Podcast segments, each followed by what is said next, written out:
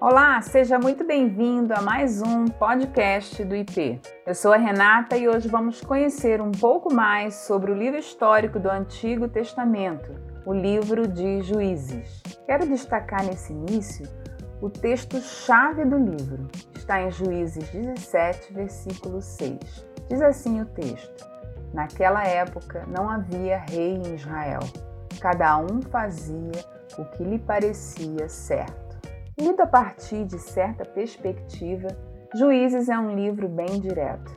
Seus princípios refletem as advertências de Deuteronômio vinte e oito, pois o povo comete idolatria, sofre as consequências do seu pecado, arrepende-se, clama ao Senhor por ajuda, recebe auxílio e então volta-se de novo para a idolatria. Podemos ver isso já em Juízes dois, seis até o capítulo três e seis. Aliás, esse é um ciclo que domina todo o livro. A idolatria envolvida se parece com a de Êxodo trinta e dois, trinta e quatro e Números vinte e cinco, como também é parecida a resposta do Senhor à transgressão do povo. Além disso, Israel tem uma sequência de líderes que aparentemente ocupam o lugar de Moisés e Josué, mas que não alcançam os mesmos padrões estabelecidos por esses dois homens ou pelo livro de Deuteronômio. Lido, no entanto, a partir de outra perspectiva, o livro é mais complexo. Assassinato, estupro, idolatria, perversão e traição tornam-se o pano de fundo para os valores e princípios que o povo escolheu. A ironia permeia o todo. Significativas falhas de caráter aparecem em pessoas que deveriam conduzir o povo de volta a Deus, ou pelo menos para longe do inimigo. São inúmeros os fracassos e as derrotas são normais. O autor Carlos Oswaldo define assim a mensagem de Juízes: o fracasso da teocracia no período dos Juízes deveu-se à infidelidade de Israel à aliança e a falta de uma liderança espiritual e política permanente. A morte de Josué inicia uma nova era de quebra da aliança, o que os esforços de renovação da aliança em Josué vinte e três e vinte e quatro procuravam adiar. A cena histórica influencia os compromissos de fidelidade do povo ao Senhor de Israel, que a essa altura, tendo ficado sem liderança forte, e confrontados por inimigos poderosos, o povo então muda seus compromissos de fé. Os deuses de Canaã revelam-se uma armadilha para Israel, porque apontam para o contrário dos princípios declarados na lei do Senhor. A religião cananeia era politeísta, permeada por uma sexualidade resultante da sua ênfase na fertilidade, e repleta de imagens. Ela simboliza tudo que aos olhos de Deus estava errado em Canaã. Liga ao povo escolhido as práticas que Deus condenou no seu elogio à fé de Abraão e coloca o povo numa situação vulnerável. Juízes dois apresenta os problemas teológicos básicos do livro. Quando Israel segue os deuses cananeus, que tinham em Baal seu grande representante, o povo cai diante das nações opressoras. Essa parte da provação, não raro, leva a nação a pedir ajuda de Deus, a qual vem na forma de juízes, que conduzem o povo à liberdade. Vejamos o texto de Juízes dois, dezesseis a dezoito.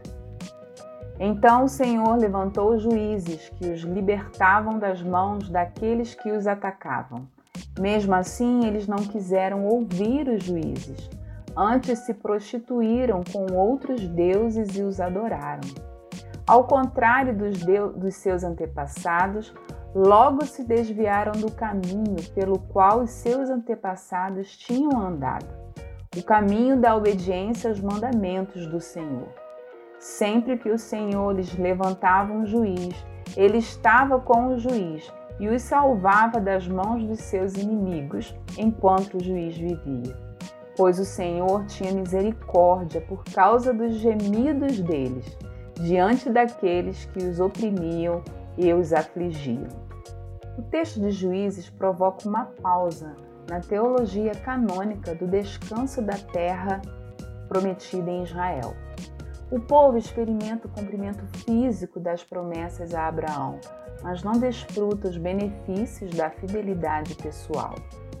O povo não percebe que o objetivo de Deus não era apenas dar ao povo escolhido um pedaço de terra, por mais significativo que fosse tal dádiva, mas solucionar o problema do pecado mediante a criação de um sistema de perdão dentro de uma nação que poderia agir como reino de sacerdotes para todo o mundo. O fato de os juízes não conseguirem motivar o povo a obedecer a aliança também cria um dilema de liderança, o qual marcará o restante do Antigo Testamento.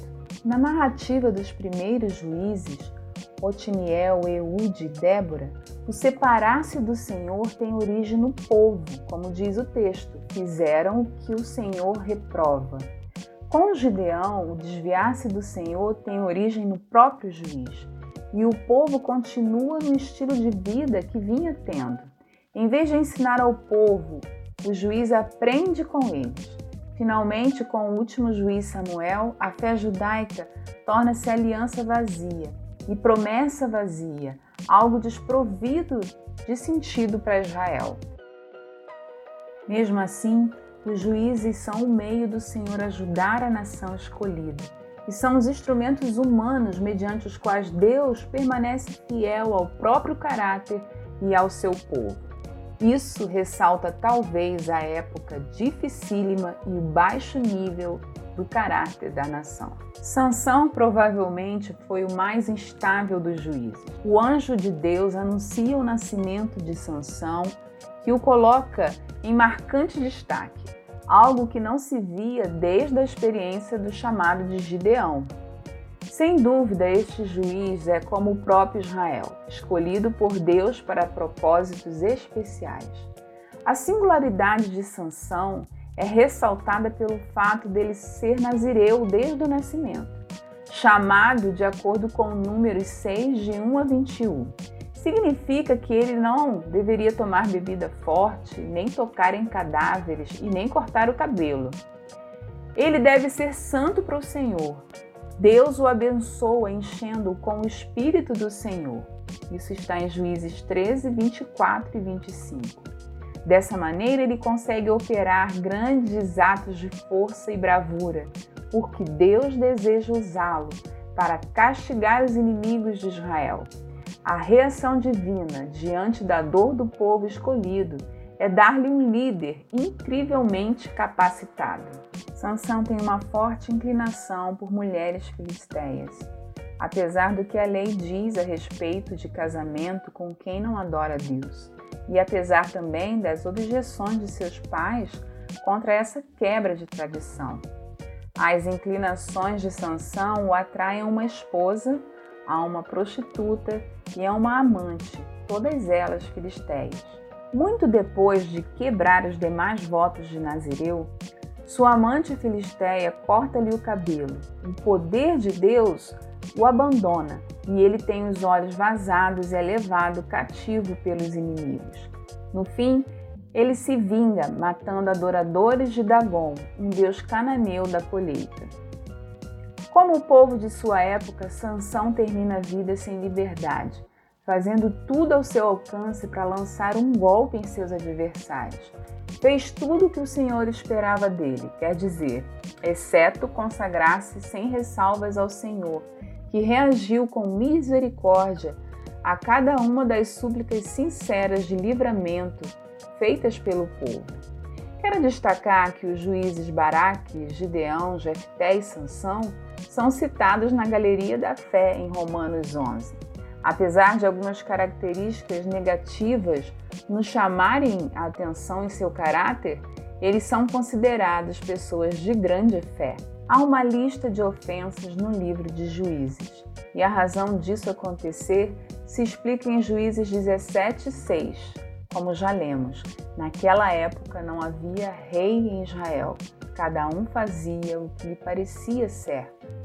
Fé e obediência não significam praticamente nada nesse período. Talvez, dentre os relatos que encontramos nas Escrituras, nenhum outro seja moralmente mais repugnante do que o de Juízes dezenove. A degeneração moral e social de Israel é ilustrada pelos episódios de atrocidade em Gibeá e pela guerra nacional contra Benjamim. O texto narra que o estupro coletivo e o assassinato de uma mulher da tribo de Benjamim em Gibeá demonstram que Israel desceu ainda mais fundo que seus vizinhos pagãos em sua degeneração moral. A insensibilidade dos benjamitas com a atrocidade em Gibeá provocou uma ação disciplinar excessiva contra a tribo, que praticamente a extinguiu. O suprimento de esposas para os sobreviventes benjamitas ilustra o subterfúgio espiritual e a desintegração social de Israel. A avaliação do período demonstra a necessidade que Israel tinha de mediação centralizada da teocracia. No período dos juízes, o povo de Israel passa cerca de trezentos anos de sua história estagnado, numa vida inconstante com Deus, mas sempre contando com a intervenção do Senhor por meio dos juízes. Assim, a principal aplicação do livro é que precisamos reconhecer que sem a direção do Senhor, nossa vida ficará estagnada. Ainda que tenhamos sucesso na vida, este sucesso será apenas temporário e aparente. Este foi mais um podcast Lendo a Bíblia com Efe. Obrigada por nos acompanhar até aqui. Deus abençoe sua vida.